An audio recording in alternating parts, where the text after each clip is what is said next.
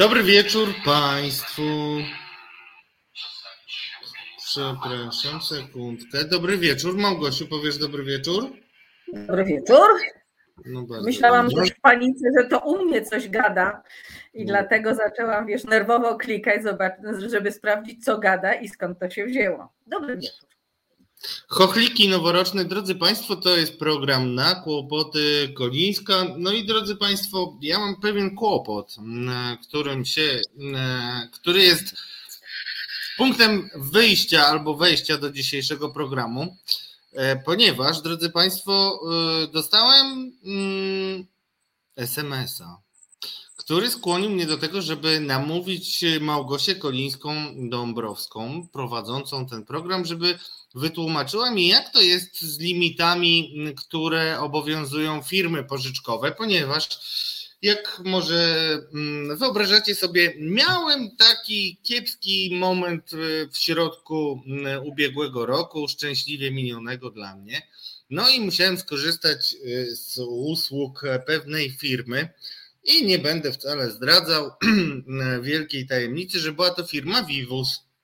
No i Mhm. oczywiście przyszedł termin, żeby spłacić y, kwotę, którą y, miał, pożyczyłem, ale zbliżały się święta. No i dostałem takiego SMS-a, że jeżeli wpłacę, zaraz nawet powiem dokładnie ile, i też powiem ile pożyczyłem. Pożyczyłem maksymalnie tyle, ile mogłem. E, mianowicie bodajże 3000, z tego co pamiętam. I nagle dostałem SMS-a, że e, mogę przesunąć spłatę o 30 dni za 272 zł i 58 groszy. No, święta wiadomo, nie bardzo e, człowiek chce wtedy się pozbywać m, pieniędzy, za które może obdarować na przykład swoich bliskich albo i dalszych bliskich. No i tak też było ze mną. Tylko teraz nadchodzi termin i ja znowu dostaję taką propozycję. I tak się zastanawiam, jak to się ma do tych y, wszystkich limitów i ile razy ja mógłbym taką pożyczkę sobie przedłużyć, bo z racji na to, że musiałem się parę, parę razy przygotowywać do rozmów o pożyczkach, y, y, wspierając trochę Ciebie, Małgosiu, Mhm. Mm, no to, to wydaje mi się, że to jest jakiś chyba jakaś luka, e, bo mm, ja jestem świadomy tego, że mam ten kredyt, ale zastanawiam się, ilu ludzi, którzy y, mm, prolonguje sobie tą spłatę, żyje z takim przeświadczeniem, że jednak tutaj oni płacą za coś, jakby nie załatwiając sobie swojego problemu, z którym zostają. E, I e, chciałem do tego Ciebie, Małgosiu, spytać, czy Ty obserwowałaś e, taką e, niezborność, e, o której wspominaliśmy i jak to też może wyglądać w nadchodzącym roku. To znaczy, czy mm, szykując się do tego progra- programu, usłyszałem od Ciebie, że mm, kiedyś byłaś przeciwniczką firm pożyczkowych, a teraz wydaje Ci się, że jeżeli będziemy tak mało inteligentnie, chcąc być może pomóc ludziom, którzy w, mogą wpaść w spiralę zadłużenia, to czy przypadkiem my nie zapraszamy do naszych domów e, ludzi z baseballami, którzy będą obchodzić się dużo mniej delikatnie niż e, rozmaite firmy, które działają legalnie? Mhm. Wiesz co, ja pamiętam czasy, kiedy firmy pożyczkowe pojawiały się w Polsce. To były tam lata 90. z hakiem, ale wcześniej też były właśnie, że tak nazwę, firmy pożyczkowe, czyli regularna lichwa. To byli ci ludzie, którzy pożyczali pieniądze na niebotyczny procent, a potem odbierali długi za pomocą e, kija baseballowego lub stosowania zupełnie innych metod, ale równie brutalnych. Wobec tego to były takie czasy rzeczywiście takiego tego pożyczkowego kapitalizmu rozwijającego się w Polsce. Później pokazały się firmy pożyczkowe, między innymi Provident, który do nas przyszedł z Anglii, potem powstawały też polskie firmy i zaczęto, e, wszyscy wyobrażali sobie, że jak te firmy się pojawią, i będą rodzajem konkurencji dla banków, to wtedy będzie lepiej, bo banki będą miały konkurencję, nie będą takim jedynowładcą na rynku pożyczkowym i te firmy na pewno będą działały mm, no dobrze, będą stymulowały poza tym rynek. A tu masz ci babo placek na samym początku i znowu mieliśmy taki pożyczkowy kapitalizm. Firmy zaczęły łupić tak naprawdę pożyczkobiorców. Przepraszam. Mhm. Trochę się przeziębiłam byłam, ale to nie ten paskudnik. I mm, zaczęły się właśnie, zaczął się horror ludzi biorących pożyczki w takich e, różnego typu firmach. Wtedy po jakimś czasie oczywiście państwo musiało zareagować Czyli weszliśmy na etap y, regulowania takich przepisów dotyczących tak zwanego kredytu konsumenckiego, e, czyli to są te wszystkie zapisy, które mówią właśnie o, o pożyczkach przede wszystkim o kredycie konsumenckim bankowym, ale również branym w e, firmach pożyczkowych. I tak stopniowo, stopniowo ten rynek regulowano. Ja i tak temu rynkowi przyglądałam się bardzo krytycznie, bo były firmy, w których te rzeczywiste oprocentowanie pożyczki to nie było tam 120%, to było 600, 800 i 1000%, tak zwane RSO. Czyli to, to jest ten czynnik, który świadczy o tym, jak bardzo ta pożyczka nastawiona jest na ogromne marże i, i e, opłaty. E, I wtedy też zaczęto myśleć o tym, że rynek pożyczkowy trzeba uregulować i uregulować go sensownie. I tak stopniowo, stopniowo ten rynek regulowano, zaczęło być trochę lepiej. Firmy zbójnickie, takie typowo zbójnickie, przeszły tak naprawdę do podziemia. To są wszystkie te pożyczki bez biku, jakieś zarejestrowane działalności gospodarcze, które zajmują się tak naprawdę pożyczaniem, a zarejestrowane są pod zupełnie innym hasłem. No, a firmy pożyczkowe zaczęły normalnie działać na rynku. Tak jak mówię, przyglądałam się im bardzo dokładnie, pisałam o bardzo wielu firmach krytycznie również, kiedy złapałam na konkretnych działaniach, właśnie mhm. takich bezprawnych. No i teraz przyszedł taki moment, że minister Ziobro postanowił być najlepszym w gminie szeryfem i postanowił uregulować rynek pożyczek.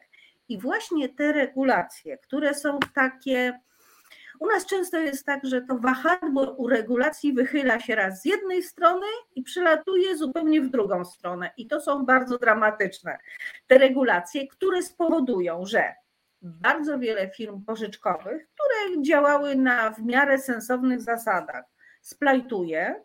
Mhm będzie musiało poniechać działalności, no ale wiadomo, gospodarka nie lubi, nie lubi próżni i w te miejsca wejdą właśnie panowie pożyczka bez biku i wrócimy do tego, co mieliśmy gdzieś tam w latach 90. I mhm. stąd te moje obawy dotyczące właśnie rynku pożyczkowego, że to się może skończyć fatalnie. No właśnie, i mm, to, to ja zdradzę Państwu też taki mm, rąbek tajemnicy politycznej. Mianowicie Zbigniew Ziobro doskonale odrobił lekcję po 2005 mm, roku, e, kiedy Lech Kaczyński wygrał wybory, między innymi dzięki temu, że bardzo dobrze współpracował z tabloidami. I wtedy w mhm. tabloidzie fakt. E, pracowała też grupa ludzi, którzy bardzo e, prowadzili taką ostrą działalność, niewiele też, szczerze mówiąc, e, miała ona związanego z dziennikarstwem, a dużo miała wspólnego z populizmem. No i znaleźli sobie bardzo wdzięczny temat spirali zadłużeń i lichwy mhm. generalnie. Więc mhm. dla wizerunku tabloidu pozytywnego mm, było atrakcyjnym pomysłem na samych siebie, czyli walczymy z, z lichwą e, i stoimy e, ja w obronie. Ja też należę do tych dziennikarzy, którzy z przekonania walczą mhm. z lichwą i zajmują się spiralą zadłużenia. Także tyle, że ja to robię jakby z własnej inicjatywy, a raczej ze świadomości tego, jak to działa na rynku. Więc tak od razu przy okazji, mów, mów dalej. I właśnie się zastanawiam, i teraz się, yy, znaczy, i, i wiem dobrze, i to stuprocentowo yy, sprawdziłem, że częściowo pomysłem na budowanie wizerunku tego uczciwego szeryfa przez Zbigniewa Ziobrę było właśnie wejście w tego typu historie, które już dla swojego wizerunku realizowały tabloidy, a dokładnie fakt. No i, no i znowu tutaj mamy taką sytuację, że wydaje się, że każdy z nas powinien przyklasnąć mm, temu, żeby podobne sytuacje, czyli przemoc i um, wykorzystywanie trudnej sytuacji ludzi, y, no, nie miały miejsca.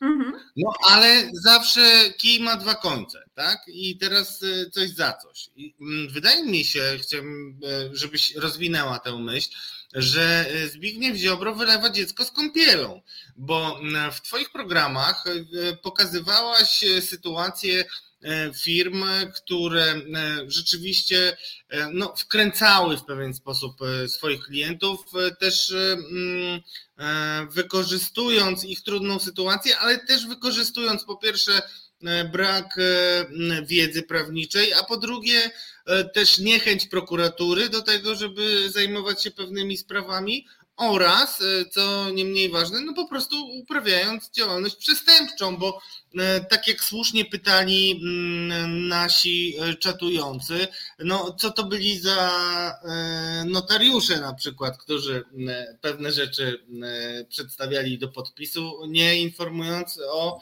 konsekwencjach. Czyli tutaj się nakłada kilka problemów na siebie. No ale mamy nowy rok i chciałem Cię spytać, jak Twoim zdaniem gdybyś powiedzmy była ministrem, premierem, prezydentem w jednej osobie, to jakbyś to sobie wymyśliła, żeby gdzieś znaleźć złoty środek, czyli z jednej strony mógł to być biznes taki jak wszędzie, e, a z drugiej strony, żeby y, no, były gwarancje, że ludzie no, nie stracą na przykład majątku całego swojego życia. Czy w ogóle e, jest gdzieś taki złoty środek, Małgosiu?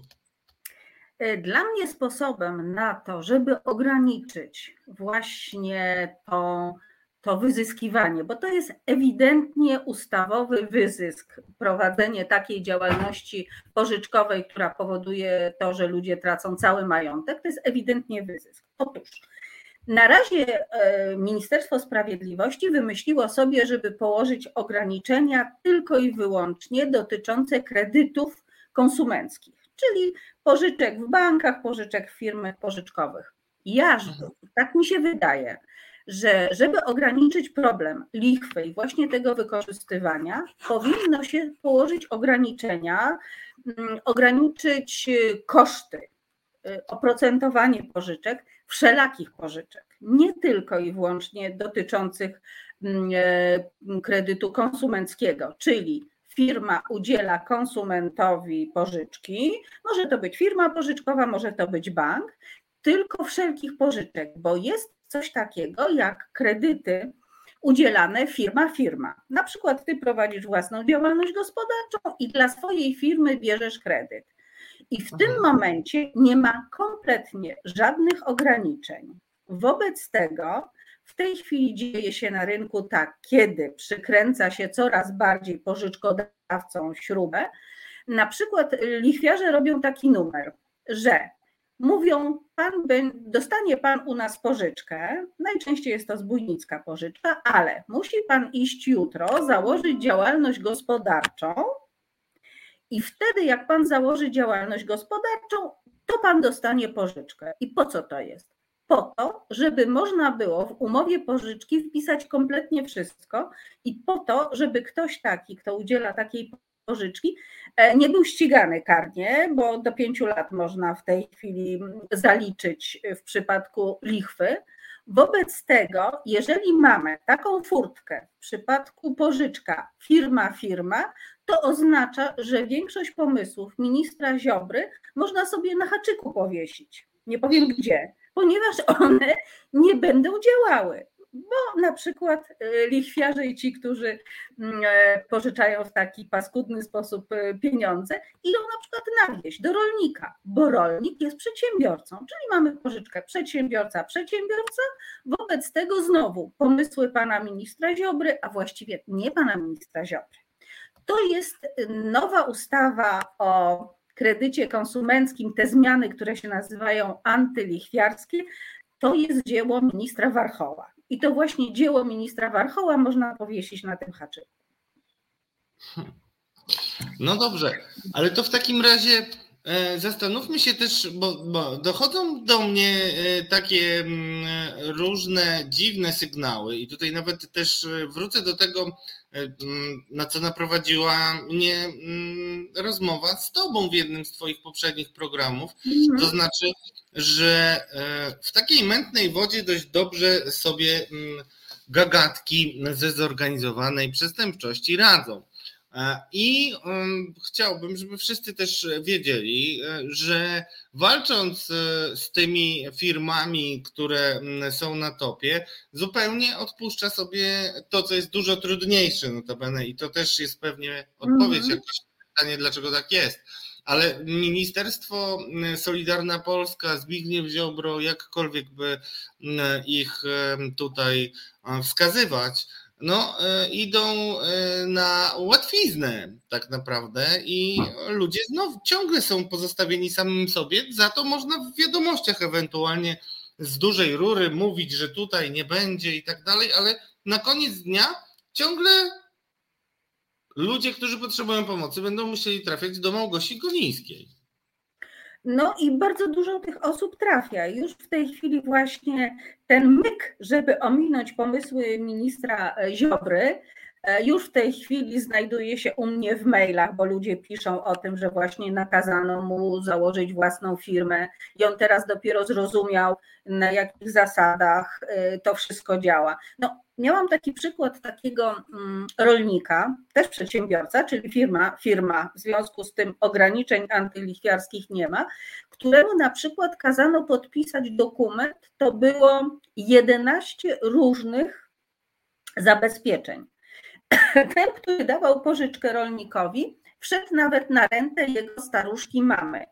Tam jest i tam są chyba y, dwa weksle in blanco, zajęcie wszystkiego, całego majątku, czyli jak ten człowiek tej swojej, przepraszam Państwa, tej swojej pożyczki nie spłaci, to właściwie straci kompletnie wszystko. Nie zostanie kamień na kamieniu. I właśnie to, że y, ministerstwo mówi, że ono walczy z lichwą, ale tak naprawdę ministerstwo nie walczy z lichwą, dlatego że lichwa jest zupełnie w innym miejscu. Firm, lichwa jest w miejscu tam, gdzie działają firmy pod tytułem pożyczka bez biku. To tam jest lichwa. Owszem, firmy działające na rynku, te oficjalnie działające, też trzeba krótko, powiem nieelegancko, przy pysku trzymać, bo wiadomo, chęć zysku i potrzeba zysku jest czymś takim, takim mechanizmem, który napędza to, że się zmienia warunki działania, ewentualnie próbuje się jeszcze tam dodatkowe jakieś koszty wygenerować, żeby wyciągnąć pieniądze z pożyczającego, ale to, ale to nie może powodować ograniczenia, nie mogą powodować tego, że te firmy zaczną upadać. Był taki krótki moment, to się zaczęło w maju ubiegłego roku i chyba trwało do września tego roku. E, jedna z, e, z tych tarcz, którą wyszrajbował rząd, Jedna z tych tarcz zawierała przepisy antylichwiarskie, też bardzo mocno ograniczające koszty e, pożyczek. Te Antylichwiarskie działania spowodowały, że branża finansowa jest w tej chwili zadłużona, e, znaczy straty jej wynosi, wynoszą 280 milionów złotych, a 25% firm, które do tej pory przyzwoicie udzielały pożyczek, po prostu padło. Mhm. Więc tu widzimy, jaka się robi wyrwa. Czyli za moment pozostaną nam z jednej strony banki, z drugiej strony skoki, a potem będzie czarna dziura w kosmosie, ewentualnie kilka jakichś większych firm pożyczkowych, które też będą dostosowywały swoje standardy do standardów bankowych, bo będą musiały, i efekt będzie taki, że ci najbardziej potrzebujący, najbardziej biedni naprawdę nie będą mieli gdzie się obrócić. No i gdzie pójdą? Pójdą do pana z kijem baseballowym. No właśnie, to, to, bo powiem szczerze, jakoś dziękuję Bogu, jakoś sobie poradziłem e, i dziękuję mhm. też oczywiście wszystkim wspierającym e, moją działalność. Natomiast e, no, ja tak naprawdę zacząłem się zastanawiać, bo rozmawiałem ze zwolennikami Solidarnej Polski i po prostu widziałem no, taki absolutny gniew i um, mieczem ognistym tak, tak, tak. Ale zastanawia mnie, ale zastanawia mnie, no bo, bo, bo zastanawia mnie ich argumentacja i dlatego e, mhm. podzielę się z Tobą i z Państwem, ponieważ e, generalnie oni uważają, że to jest jedno wielkie, e, no, że to jest wszystko niemoralne, znaczy biznes pożyczkowy, tak bym powiedział, bo przecież mhm. jeżeli ludzie potrzebują pożyczek, to powinni iść do banku.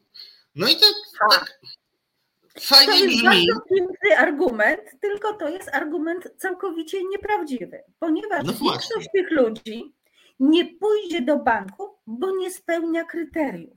Nie ma ani takich dochodów, ani możliwości. Tam siedzi w banku analityk, który policzy ich dochody, ich możliwości spłaty kredytu i powie: Bardzo nam przykro, proszę pana, ale pan nie ma szans na pożyczkę w banku.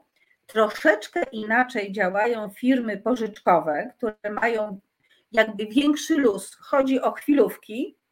Natomiast ktoś, kto, y, kto może inaczej. E, firmy pożyczkowe to też nie jest lekarstwo na całe zło, bo wiadomo, że pożyczkę trzeba spłacić. A potem jeszcze jest kwestia windykacji i wszystkich innych rzeczy. Ale one dają trochę luzu tej części ludzi, którzy mają problemy y, z y, pożyczką. Poza tym jest, ja nie mogę powiedzieć, że to, co teraz panowie w Ministerstwie Sprawiedliwości wymyśli, wymyślone, wymyślili, jest do potępienia w czambu. Nie. Między mhm. innymi tam jest taki zapis, że pożyczkodawca, który nie sprawdził, czy pożyczkobiorca ma możliwości spłacić pożyczkę, będzie na tym tracił. To znaczy, jeżeli się udowodni, że, ta, że on tego nie zrobił i widział, że na przykład Kowalski ma emeryturę, nie wiem, 800 zł i dał mu pożyczkę i życzył sobie, żeby on spłacał, nie wiem, miesięcznie jakąś kwotę tej pożyczki i nie wyliczył, że jest to po prostu nierealne i niemożliwe, to wyglądać to będzie tak, jakby ta umowa pożyczki w ogóle nie zaistniała nie ma tej mhm. pożyczki i stracić będzie pożyczkodawca. I to jest mądre rozwiązanie, bo bardzo często firmy, te takie nierzetelne firmy pożyczkowe, robiły taki numer, dawały każdemu, kto przyjdzie. I tak być nie powinno. Poza tym jeszcze jest jeden przepis, który też mi się podoba. Podwyższono trochę ten limit finansowy, jaki musi pochwalić się, czyli mm, firma pożyczkowa, musi mieć mhm. przynajmniej kapitał miliona złotych. I w mhm. tym momencie można powiedzieć o tym, że już za, za pożyczanie pieniędzy muszą wziąć się no, rzeczywiście zasobni przedsiębiorcy, ewentualnie spółki, które mają kapitał. Że to nie będzie taka spółka e, gdzieś zawierana, nie przemierzając w stodole pod Warszawą, tylko to musi być firma, która ma kapitał przede wszystkim i to muszą być firmy, które będą nadzorowane przez Komisję Nadzoru Finansowego. Wszystkie. Gdzieś tak na początku roku ma być procedowana ta nowa ustawa, i właśnie w ten sposób to będzie wyglądało, i ja uważam, że to są dobre rozwiązania. Przede wszystkim to rozwiązanie, że jakby Odpowiedzialność za decyzję o daniu pożyczki zrzuca się na pożyczkodawcę, który musi to sprawić, a jak nie, to poniesie konsekwencje. Bo on na przykład dał pożyczkę, wiedząc, że pożyczający jej nie spłaci, to go będzie potem windykował i zabierał mu majątek. O nie, proszę panów, tak nie będzie. I to jest dobre rozwiązanie. Hmm. No właśnie, ale zastanawiam się, mm, jak ty uważasz, bo widzę, że mm, wokół tej sprawy dużo polityki, znaczy wokół tych przepisów, które były zmieniane, jest mm. dużo polityki, a mało merytoryki. Znaczy, tak jak powiedziałem, z jednej strony jest Ziobro, który mm, walczy o wizerunek szeryfa różnymi y, metodami i to jest jedną z metod, mm. czyli chce być pogromcą e, lichwiarzy. E, a z drugiej strony też jego motywacja jest taka, żeby, mm, że wszystko, co uderza w sektor finansowy, to jest zawsze coś, co cieszy, bo uderza w pewien sposób w Mateusza Morawieckiego, który jest kojarzony jako ten, który no, ma dbać o interesy e, sektora finansowego, ale tutaj jakby mm, Gdybyś mogła też ludziom wytłumaczyć, bo dużo mówiliśmy o, o, o tych problemach, w które ludzie popadali, ale branża pożyczkowa nie jest jednak jednorodna i ludziom się często to myli. Czy my mhm. mogliśmy to uporządkować, żebyśmy w ogóle wiedzieli, o czym mówimy? Ludzie w ogóle sobie też nie zdają sprawy tak naprawdę, gdzie w tym całym systemie y, są chwilówki, gdzie są takie firmy jak y, Provident, nie wiem jeszcze jakie dodatkowo. Jak to w ogóle wygląda, jak to się rozkłada? Czy mogłabyś nam opowiedzieć tak po prostemu? Rynek finansowy y, jest takim rynkiem kilkuwarstwowym, że tak powiem. Na czubku tego są banki. Banki prywatne, banki z kapitałem państwa. Wiadomo, z kim mamy do czynienia, skąd mają pieniądze, w jaki sposób działają, to znaczy pożyczają pieniądze z tych zgromadzonych u siebie, tak naprawdę z naszych lokat, ale oni gwarantują jakby stabilność tego działania. Dalej są skoki. Ze skokami to różnie bywało i skoki miały taki okres swojego boomu fantastycznego, jak, jak powstały i później. Natomiast teraz skoki są chyba w takiej fazie schyłkowej, bo już nie słychać co prawda, żeby coraz jakiś skok upadł, ale ze skokami były problemy. Mieliśmy paskudną aferę ze skokiem Wołomin i z tym, co tam się działo. Po prostu to było miejsce, taka skarbonka, z której różni ludzie wyjmowali pieniążki na swoje potrzeby i nikt ich nie zwrócił, więc mamy teraz syndyka. I nie, nie, nie, no zaraz, bądź, bądź precyzyjna. Ja tutaj, przepraszam, muszę pilnować, no bo jako też trochę twój wychowanek nawet, muszę powiedzieć, wow. to, jest, to nie jest tak, że nikt nie zwrócił, bo pani zwróciła, pan zwrócił i ja też zwróciłem, tak? Bo rozumiem, że te pieniądze. E, ja mówię o, tej, o skoku wołamin i o tych wielkich kredytach tak. gigantycznych, tak. które były brane e, tam, bo tam się brało wtedy określone osoby, wyznaczone mhm. niemalże, oprócz takich śmiecionurków, których się wyciągało gdzieś z ulicy, przepraszam za określenie śmiecionurek, paskudne. W każdym razie e, alkoholików wyciągało się, domyło się, ubrało w garnitur i robiło się z niego prezesa firmy i on brał, brał kredyt. Oczywiście dostawał za to flaszkę, a pieniądze wypływały. To ja mówię o tych, którzy nie spłacali, albo takich, co brali 4,5 miliona złotych, a zabezpieczeniem e, tej pożyczki była na przykład działka i to jest najnormalniej prawdziwy przykład. Działka warta 19 tysięcy złotych. Jak Boga kocham, sama dokumenty widziałam. W związku z tym to jest tak, a potem jest sfera właśnie różnych firm pożyczkowych. Część z nich jest e, nadzorowana przez e, KNF. Tych, ja dzisiaj specjalnie sobie przed audycją weszłam nawet na listę firm, które są na liście KFN, KF, Komisji Nadzoru Finansowego, będzie łatwiej. I tak. tych firm jest około pół tysiąca, tam 500 z jakimś hakiem. I oprócz tego jest cała taka magma małych firm, małych spółek, które tak naprawdę nie są pod niczyim nadzorem, ale to już jest, to właśnie to jest lichwa i blisko lichwy. To są firmy, które dają pożyczki właśnie chwilówki, nie wiadomo jakim cudem, które rolują y, ten chwilówki, robią właśnie ten myk, o którym to opowiadałeś. To zresztą wszyscy robią i to będzie zabronione czyli mhm. przesuwają spłatę za opłacenie jakiegoś pieniążka i, i tak już się nie będzie, tak nie będzie można robić.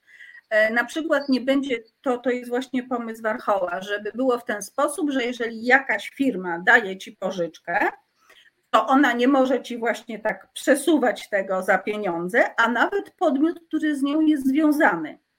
Mhm. Nie będzie mógł jakimkolwiek kapitałem, osobowo czy tak dalej, też nie będzie mógł tego robić, bo właśnie w ten sposób ludzie sobie tak naprawdę generowali coraz większe długi. Dokładnie. Bo wziął, przesunął, znowu zapłacił, wziął, przesunął, a odsetki szły i potem się okazywało, że w ogóle jest jeden wielki dramat. Więc więc tak mniej więcej ten rynek wygląda. W tym oczywiście są takie pożyczki na działalność gospodarczą, ci, którzy pożyczają. Są pożyczki chwilówki, czyli te krótkie, takie na krótkie terminy o dość wysokich kosztach, tak naprawdę są to. E, I trzeba oddać na przykład po 30 dniach całą kwotę. Nie ma czegoś takiego, że się spłaca tą chwilówkę, powiedzmy, metodą spłacania rat nie, idziesz, oddajesz po 30 dniach całą kwotę, z oczywiście jakąś tam kwotą mm, taką zysku dla firmy, czyli marża, prowizja i tak dalej. Więc, przepraszam, tak to w ten sposób działa na rynku.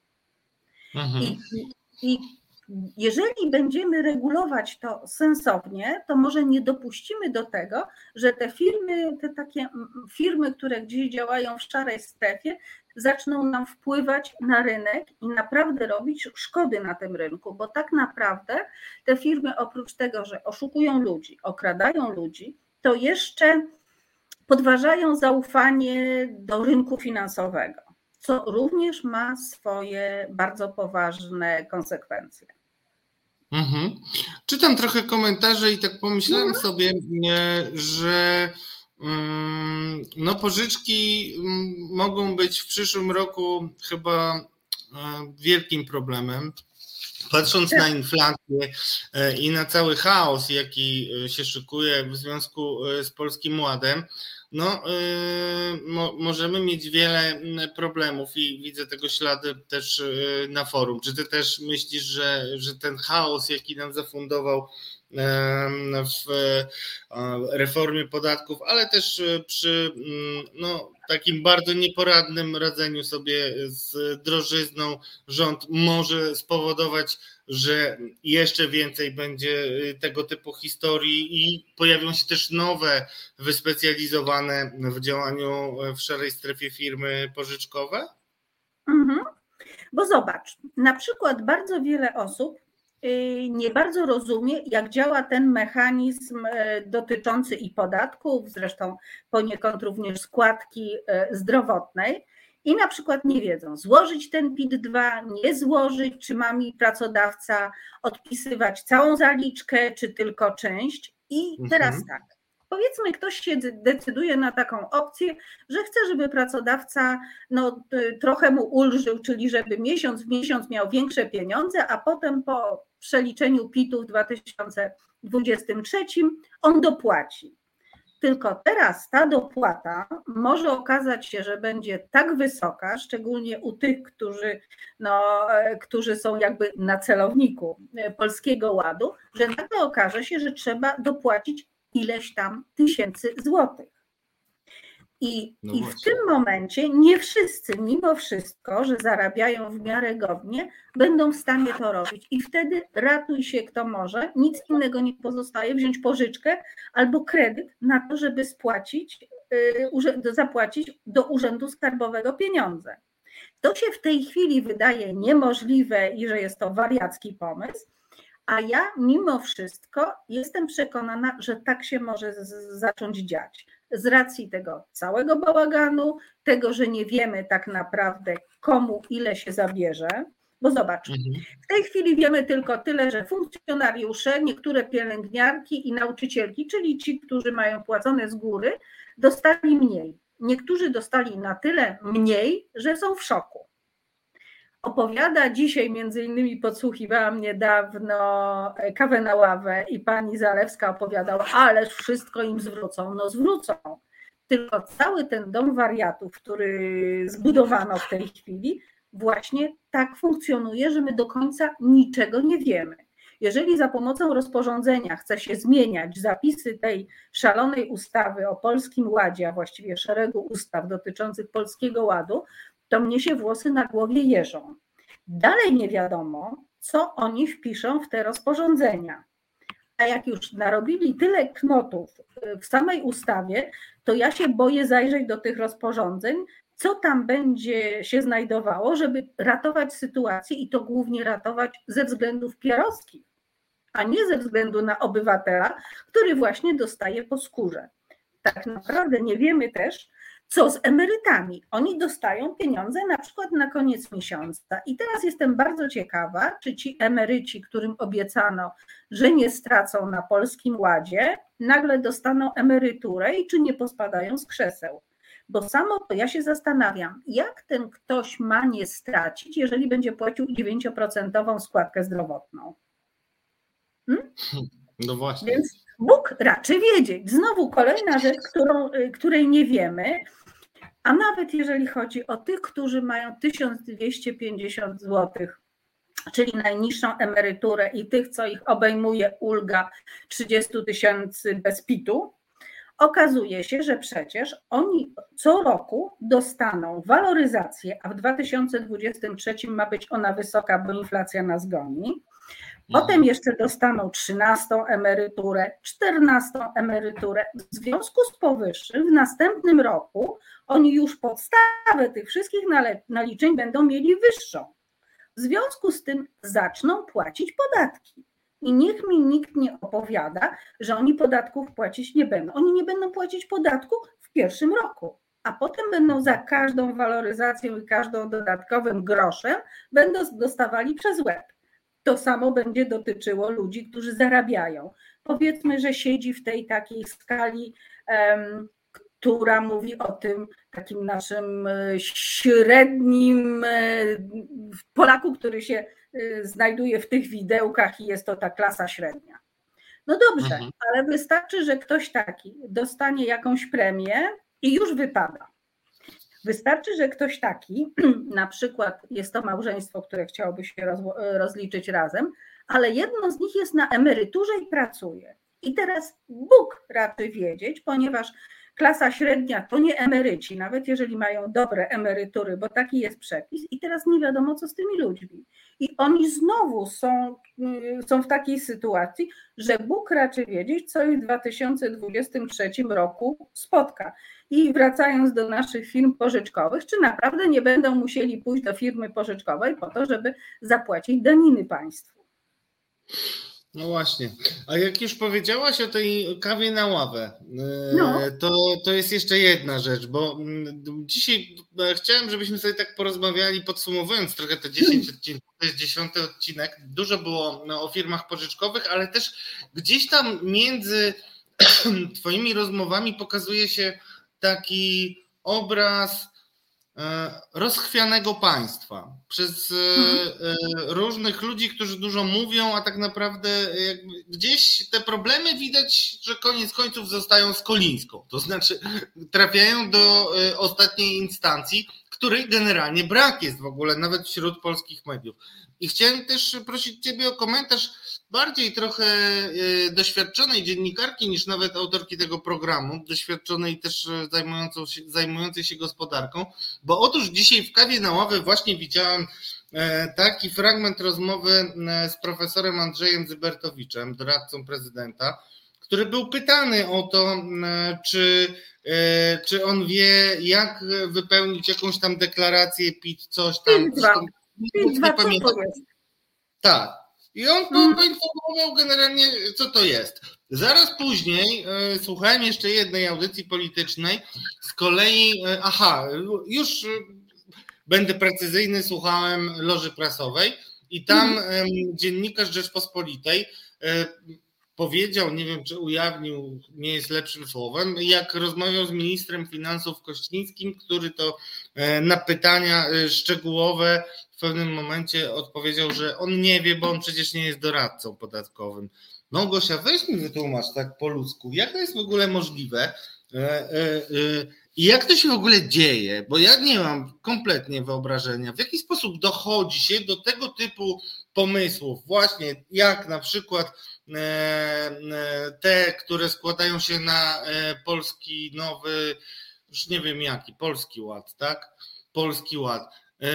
Bo wydaje się, że to naprawdę jest tylko tak, no kupmy sobie trochę głosów, no to jak kupimy, no to nie mamy pieniędzy, no to obniżymy podatki, no a no i co później? I czy ktoś w ogóle to jakoś spina, nie wiem, analizuje? Jak to wygląda z Twojego doświadczenia? Bo Reset jest tym miejscem, gdzie zdzieramy kurtyny i politycznej poprawności, ale też takich różnych stawiamy pytania, których inni nie stawiają. I tak się zastanawiałem, że może ty z racji na swoje doświadczenie potrafisz sobie jakoś wyobrazić, w jaki sposób dochodzi do takich nie mamy jeszcze dziesiątej, ale powiem wprost, fuck-upów, takich po mhm. prostu, e, no to jest jedna wielka katastrofa, co się stało z Polskim Ładem i widać wyraźnie, że ci, którzy nam to przygotowali, nawet nie, nie bardzo się poczuwają do tego, tak, jak pokazuje ten e, pasus, który przytoczyłem o e, ministrze Kościńskim.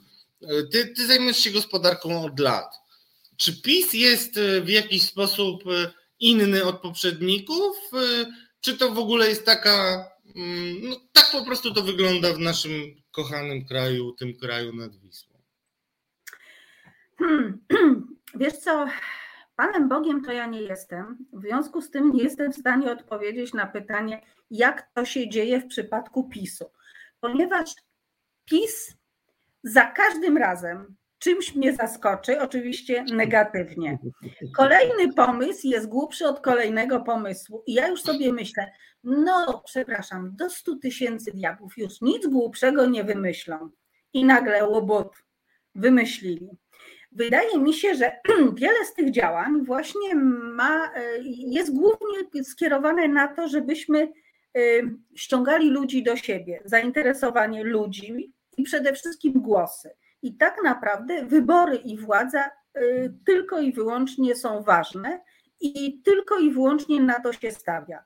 Dlatego też kiedyś wymyślono choćby 500, ale wymyślono je kulawo, bo to były wtedy te sam początek 500, kiedy to było na drugie i kolejne dziecko, bo to miał być ten numer taki demograficzny miał nam pomóc, mieliśmy mieć więcej dzieci i okazało się, że jest wielka klapa. I zrobiono taki popularny dodatek dla rodzin, które mają dzieci, każde dziecko dostaje. I od samego początku dziennikarze i wszyscy mówili, że to nie ma sensu, że ten pomysł drugie dziecko i kolejne nie wypali. I okazało się, że nie wypalił. Mam wrażenie, że Polski Ład też jest takim pomysłem, na to, na szybką akcję. Musimy coś zrobić. Musi być fajny tytuł. No, Polski Ład, Polski Nowy Ład. No w ogóle będzie od nowa, wreszcie uregulujemy, jeszcze mówiło się, uregulujemy kwestię podatków, bo zawsze w Polsce podatki to był straszny łamaniec choreograficzny, dlatego że robiono w ten sposób, że była ustawa podatkowa, zresztą szereg ustaw, i do nich się dorzucano. Tu się coś wyjęło, tam się coś dołożyło to się trochę skrzywiła cała ta piramida, no to znowu tu się coś zrobiło, tu się zrobiło i jakoś się kupy trzymało. A teraz ponoć to ma być rzecz, która ureguluje wszystkie kwestie. Nie ureguluje, dlatego że tam jest zbyt dużo dziur i zbyt dużo, to było robione w okropnym pośpiechu to było robione tak, jest takie nieładne określenie, na odwal się. Czyli trzeba było szybko zapiąć, zapowiedzieliśmy, robimy, siedzimy. Ja nie wiem, ilu specjalistów tam siedziało w tym Ministerstwie Finansów, siedziało w służbach skarbowych, siedziało u Morawieckiego i rzeczywiście dokładnie analizowali sytuację. Ja mam wrażenie, że wymyślono sobie jakiś pomysł, ale nikt wcześniej nie zrobił badań ani nie przeanalizował, jak teraz działa system podatkowy, jak może działać i co zrobić, żeby działał lepiej. Nie, po prostu przyszedł ktoś, walnął kupę kartek na biurko, powiedział: Mamy polski ład, będzie działało. No i właśnie widać, że nie działa. I to wszystko jest taka koszmarna prowizorka, która się przydarzała innym rządom. No były, takie, były takie zmiany, które y, w ten sposób wyglądały, że ktoś wpadł na świetny pomysł, miało działać, nie działało. Kiedyś był te, ja pamiętam, chyba to, dotyczyło jakichś rozwiązań wnoszon, wnoszonych przez e, SLD wtedy, kiedy ono y, mm, działało, kiedy ono rządziło Tyle, że nie dotyczyło podatków, ale między innymi dotyczyło funduszu alimentacyjnego. Wtedy go tam zlikwidowano, wymyślono co Mój innego. kochany temat, kochana, to osobny. I była wielka, totalna klapa, i wtedy dopiero zrobił tak. się totalny dom wariatów, i było właśnie takie ratowanie. Teraz to ratujmy, żeby to w ogóle jakoś uklepać, żeby to się kupy trzymało. Ale czym to robimy? Za pomocą gumy do rzucia sklejamy taśmą okleimy, może się utrzyma, będzie jakoś tak, a potem jak już zacznie działać, to może tu coś zmienimy. Ja nie wiem, powiem Ci, że gadam tak potoczyście, ale jak Bozie kocham, nie rozumiem tych, którzy wprowadzili tak y, nie do końca przemyślany system. Nie, no jasne, no ja też nie, nie, nie wcale Cię nawet niech cię Pan Bóg broni, żeby myśleć, że ja cię chcę usadzić gdzieś w głowie decydentów pisowskich, bo to może być bardzo szkodliwe. Ja z racji na to, że przygotowuję przegląd prasy polexitowej, to czuję, że powinienem mieć jakiś dodatek za pracę w warunkach szkodliwych. W warunkach. Tak, mhm. ale rzeczywiście, jak już powiedziałaś o tym SLD, to ja, ja pamiętam taką spektakularną ustawę, tylko ona wtedy była spektakularna, a mam wrażenie, że dzisiaj to jest y, bardzo częsta sytuacja. A chodzi o tę ustawę, która miała dać podwyżki pielęgniarkom. Pamiętasz? Mhm. Była taka, tak. to jest, y, była y, ustawowo po prostu SLD przyklepało, że muszą być podwyżki. Później wokandy w sądach aż roiły się o pielęgniarek tego typu. No i był to olbrzymi problem, tylko że to była wtedy taka dość wyjątkowa sytuacja, a ja mam znowu wrażenie, że to, co było wyjątkowe wtedy, dzisiaj jest bardzo częstą praktyką, tak? Że jakby Wiesz wymyślimy co? coś. Mhm. Wiesz co, ja czasami mam wrażenie, że kolejne budżety e, PiSu to były wirtualne budżety. To, że one się nie wywaliły w międzyczasie, to cud boski, ale to ładowanie pieniędzy, przekazywanie ludziom tych wszystkich dodatków, czyli 500 plus, jeszcze będzie teraz 100 plus, tak naprawdę nawet Salomon z próżnego nie naleje. Wydaje mi się, że już zaczyna być problem z tym, że nie ma na to wszystko pieniędzy, więc wymyślono przy okazji jakiś sposób, żeby z rynku te pieniądze pościągać albo zrobić taką rzecz, żeby od tych bogatszych przenieść trochę do tych biedniejszych, bo wiadomo, ten biedniejszy na nas zagłosuje, to my będziemy u władzy, wtedy nikt nie zajrzy nam w papiery i nie gruchnie informacja, że to wszystko się kupy nie trzyma. Być może, że jest to tego typu myślenie. Oczywiście jest to super spiskowa teoria dziejów, ale powiem szczerze, że coraz częściej spiskowe teorie dziejów dotyczące finansów w Polsce i tych wszystkich działań finansowych przychodzą mi do głowy.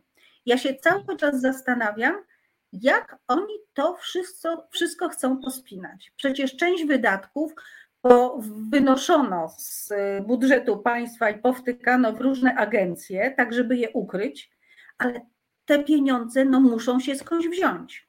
Skąd my je weźmiemy? Jak my to zrealizujemy? Nie wiem. Nie wiem po prostu. I sądzę, że bardzo wielu y, naprawdę ekspertów, bo ja to siedzę i piszę o gospodarce, ale nie mogę powiedzieć, że jestem analitykiem gospodarczym. E, raczej skręcam w kierunku tej gospodarki i spraw społecznych. Bardziej w tym mhm. kierunku działam. Ale ja naprawdę nie rozumiem, jak to się da wszystko do kupy zebrać. Nie wiem. No, zdecydowanie szykuje się przed nami um, ciężki kolejny rok. Będzie e, dziwny no, to rok. No właśnie. Będzie to dlatego, bardzo dziwny rok. Tym bardziej, tym bardziej e, zachęcam Państwa, żebyście pisali do resetu, jeżeli będziecie mieli e, kolejne, kolejne problemy, w których będziemy mogli rozwiązać. E, być może trochę e, będziemy zmieniać formułę działania na, na, nie na program na żywo, tylko bardziej podcastową, drodzy Państwo, więc e, podcastowo byśmy rozwiązywali poszczególne problemy z różnych powodów, więc też Was zachęcam, żebyście pisali do resetu. A... Ja mam, przerwę Ci, ja mam na przykład prośbę teraz, pod koniec tak. miesiąca do szanownych emerytów, żeby dawali znać, jak oni wyszli na polskim uładzie, bo jestem bardzo ciekawa, dlatego że tej grupie najbardziej zamieszano w głowie i tą grupę moim zdaniem najskuteczniej próbowano oszukać. I ja jestem bardzo ciekawa, jak będzie to wyglądało w tak zwanych kwitach, czyli jakie decyzje przyjdą z ZUS-u. Sama czekam na swoją decyzję i bardzo jestem ciekawa, cóż ja tam przeczytam. A to powiedz mi jeszcze, y, Małgosiu, no. już na zakończenie dzisiaj zrobiliśmy sobie taki program od, y, od Sasa do Lasa. Od Lasa do Kańczasza, tak. Bardzo świadomie, y, ale chciałem Ciebie zapytać, bo, bo, też ja nie jestem jeszcze emerytem i nie mam już w rodzinie emerytów za bardzo i chciałem spytać, jak to jest, bo część z naszych czatowiczów też chyba nie jest jeszcze w wieku emerytalnym, a przecież PiS mówił, że wszyscy e, wszyscy, po pierwsze, 90% zyska albo nie straci. To o tym kiedyś porozmawiamy, bo tak też mówiono o funduszu alimentacyjnym. Przepraszam za dygresję, no. ale mnie, to kiedyś był temat, w który bardzo się zaangażowałem. Wtedy odbierając fundusz, który miał różne stawki, to e, retorycznie mówiono, że 70% E, czy tam 80% albo nie zyska, e, albo nie straci, coś takiego. No generalnie wiadomo, liczby można przedstawić rozmaicie, ale wracam do tego ładu. 90% ludzi ma na tym skorzystać i generalnie najbardziej mieli na tym skorzystać emeryci na zwiększeniu kwoty wolnej to dlaczego ty mówisz i, i, jak to może być e, z emerytami? Jak, jaka jest prawda? Kto z emerytów może na Polskim Ładzie stracić, jeżeli też zwracasz się z prośbą o to, mm, żebyście, drodzy Państwo, nas informowali, jak wasi emeryci też na tym e, wychodzą. Kto może stracić spośród emerytów na e, Oczywiście, Polskim Nowym jakimś Ładzie? Oczywiście z założenia mają stracić ci, którzy dostają te wysokie emerytury. No i oni z założenia mniej więcej mają stracić, to jest tam chyba e, minimum 5 Mniej więcej, nie to jest słówka, tak? Chodzi tak. mi generalnie o to, żeby też wytłumaczyć tym ludziom, którzy... Natomiast, tak jak Ci wcześniej mówiłam, ci, którzy w tej chwili, w pierwszym roku potencjalnie zyskają bądź nie stracą z racji tego, że ich emerytury wzrastają. Wzrastają z założenia, bo mamy waloryzację, bo mamy 13 emeryturę, bo mamy 14 emeryturę. Oni w pewnym momencie zaczną wskakiwać w takie widełki, że zaczną tracić. I na przykład ci, którzy mają takie troszkę wyższe emerytury, jeszcze w tym roku powiedzmy zyskają miesięcznie tam 30-50 zł niektórzy może 80. W następnym roku oni już zyskają z racji tego, że ta ich podstawa zrobi się większa, bo będzie waloryzacja, bo będą te dodatki, to oni już dostaną 20 zł, a w którymś roku, pewnie w trzecim, dostaną przez łeb. To znaczy już zaczną być na minusie ponieważ będą musieli płacić 9% e, składkę plus bez możliwości odliczenia, plus zaczną płacić inaczej podatek. Więc jakby na to nie patrzeć, tak będzie. To jest dokładnie taka sama sytuacja, jaka była, kiedy rząd coraz, co roku podwyższał najniższe wynagrodzenie. I wszystko mhm. wyglądało pięknie do momentu, kiedy rodziny nie zaczynały wpadać w takie widełki, bo w tej chwili jest y, na przykład 500 plus bez ograniczeń, ale w czasach, kiedy były ograniczenia, że to był określony poziom dochodów plus y, drugie dziecko, wtedy, kiedy rząd sam podwyższał najniższe wynagrodzenie, czyli ucinał część dzieci, wypadały z systemu. Ale tego jakby nikt nie zauważył, bo wszyscy mówili, no przecież dzieci dostają pieniądze, będą miały 500 plus. Potem rząd mówił, przecież my tu podwyższamy naj, najniższe wynagrodzenie. I tak jakby nikt nie widział, że te dwie sprawy są razem działają, bo jak mamie wzrośnie, e, znaczy rodzinie wzrośnie najniższe wynagrodzenie, to ona wyskoczy z limitów i koniec. Zresztą bardzo podobnie jest z alimentami. W ten sam sposób niektóre rodziny wypadły z systemu, e, niektóre matki czy tam rodzice samotni, e, nie, rodzice samodzielnie wychowujący, bo strasznie krzyczą na mnie mamy, które opiekują się dzieckiem, że one nie są samotnymi matkami, tylko samodzielnie wychowującymi i przyznaję im rację. I one na przykład też w pewnym momencie nagle przestają dostawać alimenty. Dlaczego? No bo wyskoczyły z kryterium.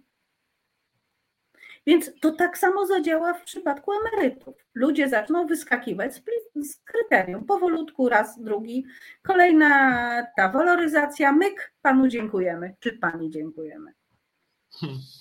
Ale no to tak wygląda, jakby ktoś, kto zawiaduje tym całym interesem, czyli finansami i państwem, nie zauważał, że wszystko ma na siebie wpływ.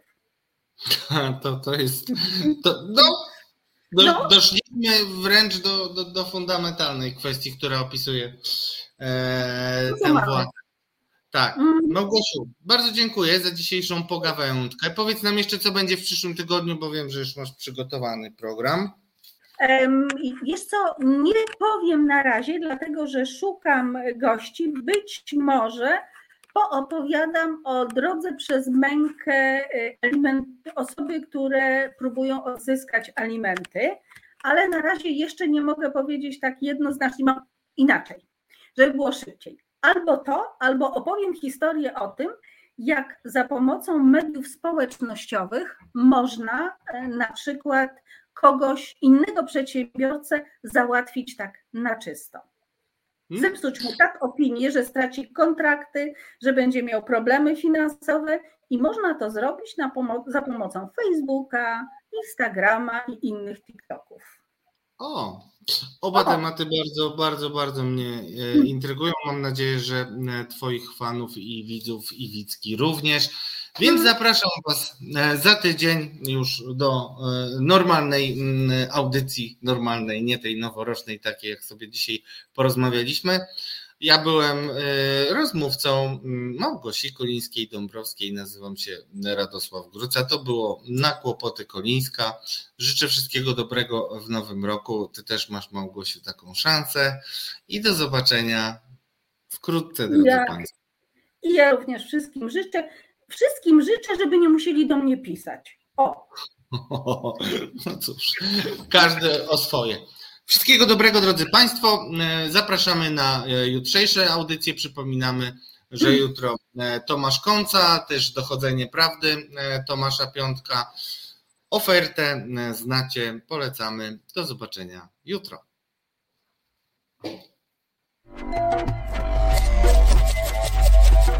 Reset Obywatelski.